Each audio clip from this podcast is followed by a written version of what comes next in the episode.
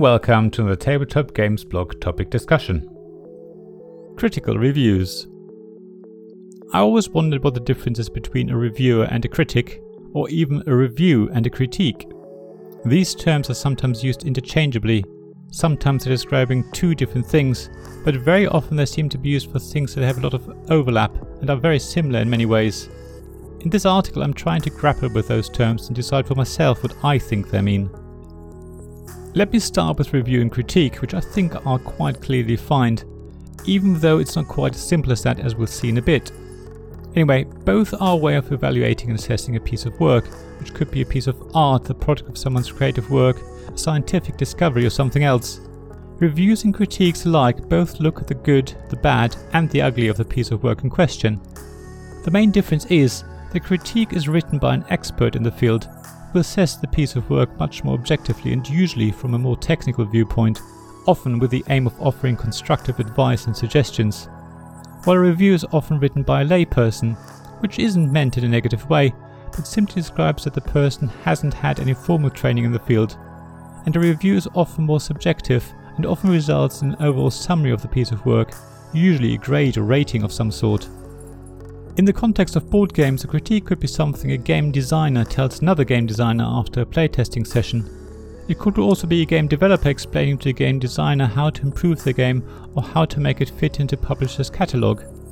A review, on the other hand, is something I write about a game, where I explain how the game made me feel when I played it, what bits I liked and what I didn't, and why. Of course, some reviewers know so much about board games that they are experts, but in the end, they're still writing reviews, not critiques. Except, of course, when they don't. There are people in the board game community who could probably be board game designers, that's how much they know about it. They actually create critiques of board games and not reviews.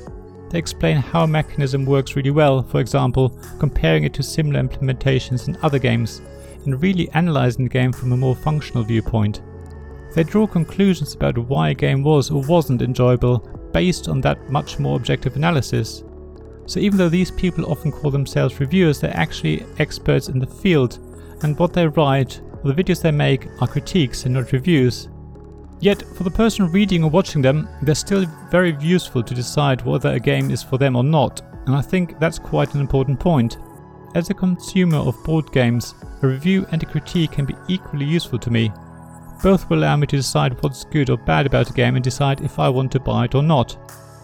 Now, I've already talked about reviewers and basically find them as those people who write reviews, yet that doesn't mean that critiques are written by critics. To me, what differentiates a critic from a reviewer is whether they do it professionally or not. Of course, that's not completely true, and the phrase everyone is a critic doesn't help here either. Yet, on the whole, someone who writes reviews professionally is going to be a critic.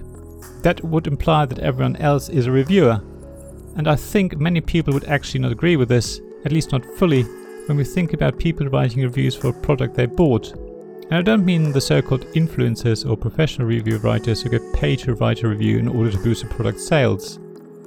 I'm talking about you and me who just bought a new set of headphones and who have fallen in love with them, or really hate them, and then take to the reseller's website and leave a glowing or passionate review. Technically, that would make us all reviewers, but I think many of us wouldn't call these people as such.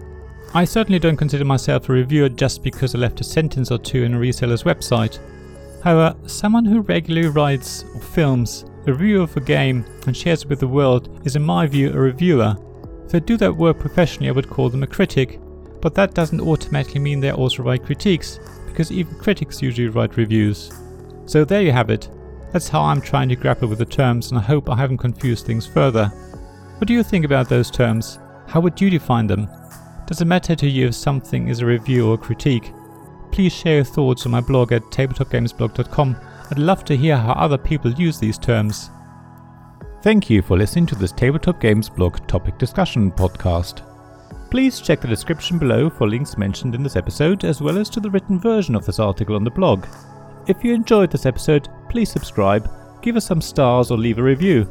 Please also tell your friends about me, and if you want to offer financial support, check out my Patreon Ko-fi pages, links to which you'll find in the blog at tabletopgamesblog.com. So thank you again for listening, and I hope to see you again soon.